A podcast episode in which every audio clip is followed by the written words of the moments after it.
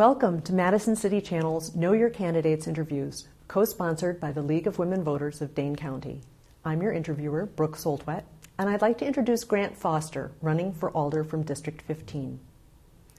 As we begin, please tell our viewers a little bit about how your educational, vocational, and civic experience has prepared you for the position and why you decided to run for Alder. Great. Thanks, Brooke.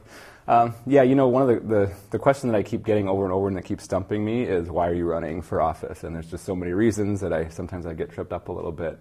Uh, as I've continued to think about it over the campaign, what really stands out for me is uh, my commitment to service, to community service.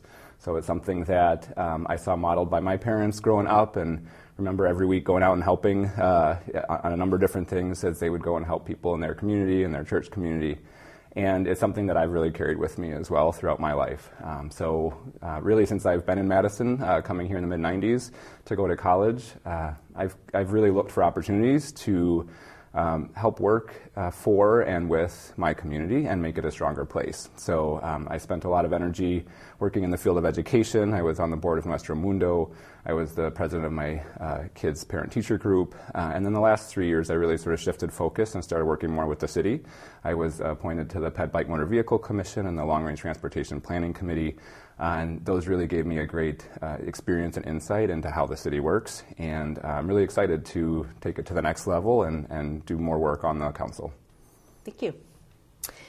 Madison's efforts to address chronic homelessness have appeared to fall short, especially with regard to providing sufficient support systems for a housing first approach.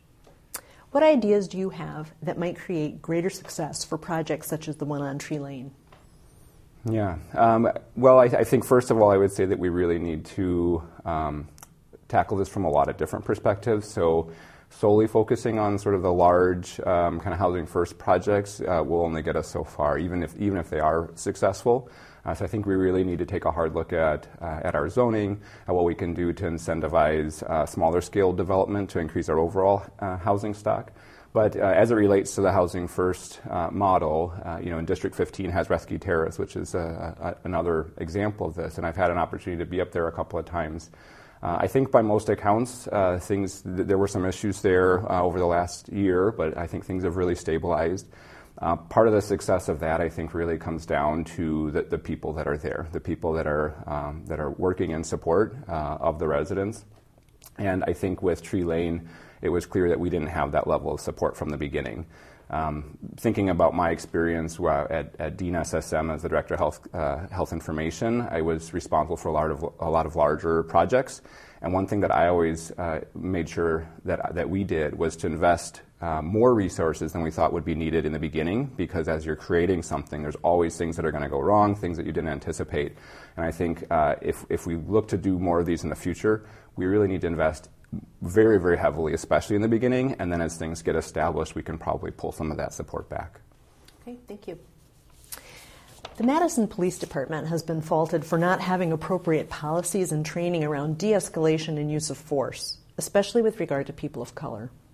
What's your perspective on whether any changes are needed in ways Madison police operate in our community?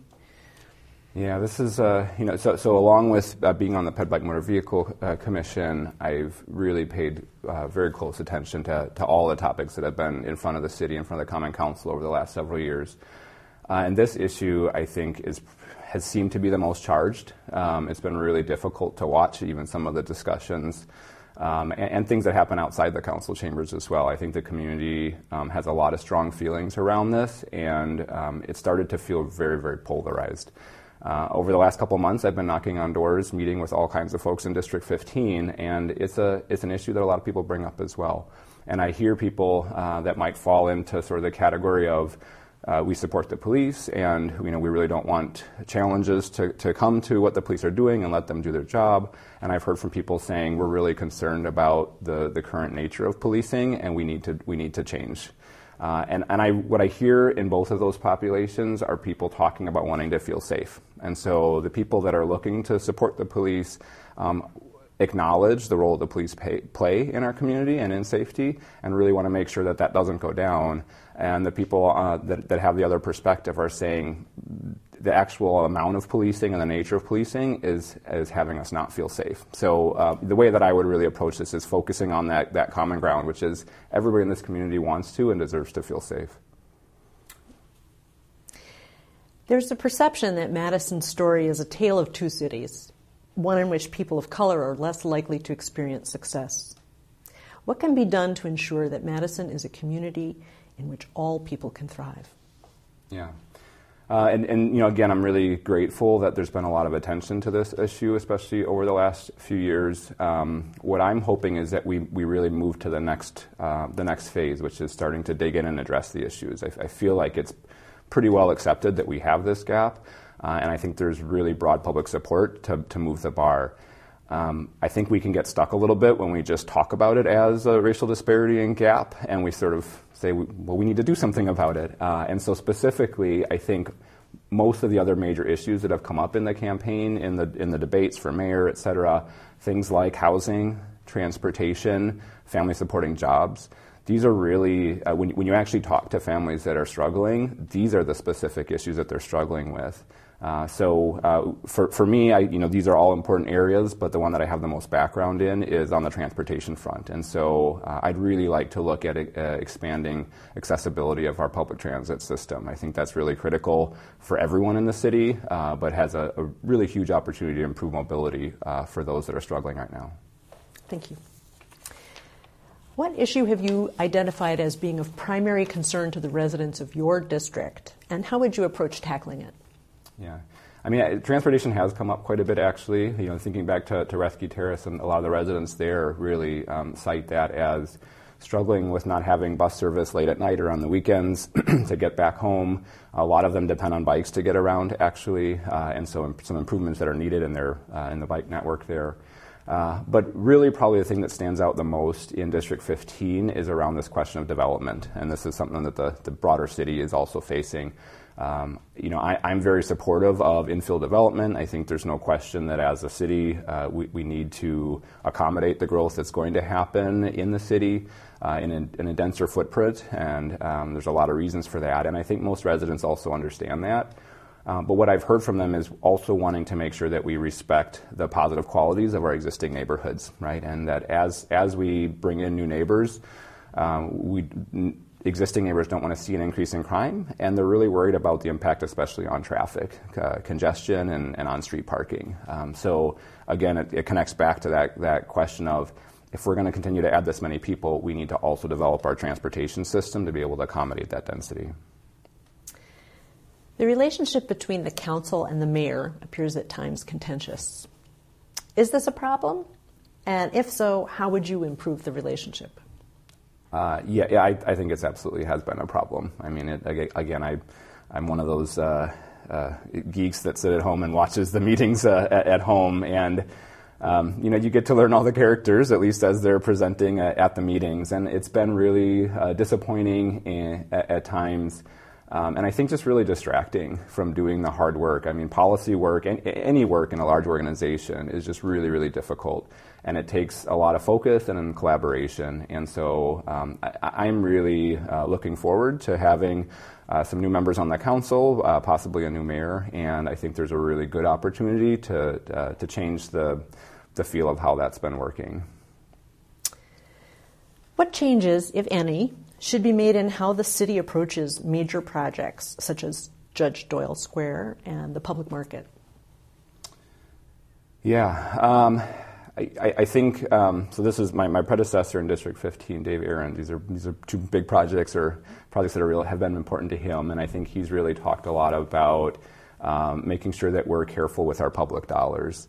Um, I might be a little bit more enthusiastic about the future of the food economy in Madison, and I, I do think there's some real opportunities there to um, to really tap into to the assets that we have as a as a region uh, with the food economy, and I'm encouraged by um, the, the, the, plans transitioning back to reuse of the fleet building. I think it'll really bring the scale of the project to be a little bit more manageable and, and takes out some of the complexity with um, working with a private developer uh, that we had been working on. In terms of Judge Square and other large development projects, uh, I, I, think it's really time that we reconsider our approach to, to TIF and to public um, investments in these projects. Uh, I know that there's been a uh, desire to make sure that we that we have investments coming in, private investments into the community, and that we want to make sure that developers um, you know, don't turn their back on Madison.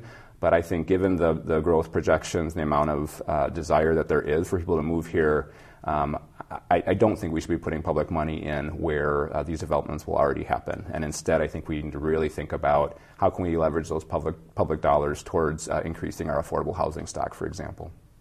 Thank you. What council committees do you want to serve on and why? Uh, I love them all, honestly. Uh, but I, again, just given my background in uh, transportation, I'd, I'd, like to um, I'd like to continue to work with the revamped the Transportation Commission and Transportation Policy and Planning Board, uh, and then really given the, the, the close link between transportation and land use, uh, I think Plan Commission is another one that makes a lot of sense. What would you like to say to the viewing audience as we complete the interview? Thank you. Well, I, first, uh, Brooke, thank you very much for the interview, and League of Women Voters and City Channel. Uh, you know, this is really critical to democracy, and um, I know I, I really appreciate this information when I'm going into the voting booth. Um, in thinking about that, I, I, you know, what what do I think about when I'm getting ready to, to make a decision and to vote for a candidate? A couple things come to mind. Uh, one is around values and principles, right? Does does the candidate I'm voting for share my values? Uh, at the end of the day, when they're casting their vote on an important topic, do I have confidence that they would vote in a way that's similar to how I would?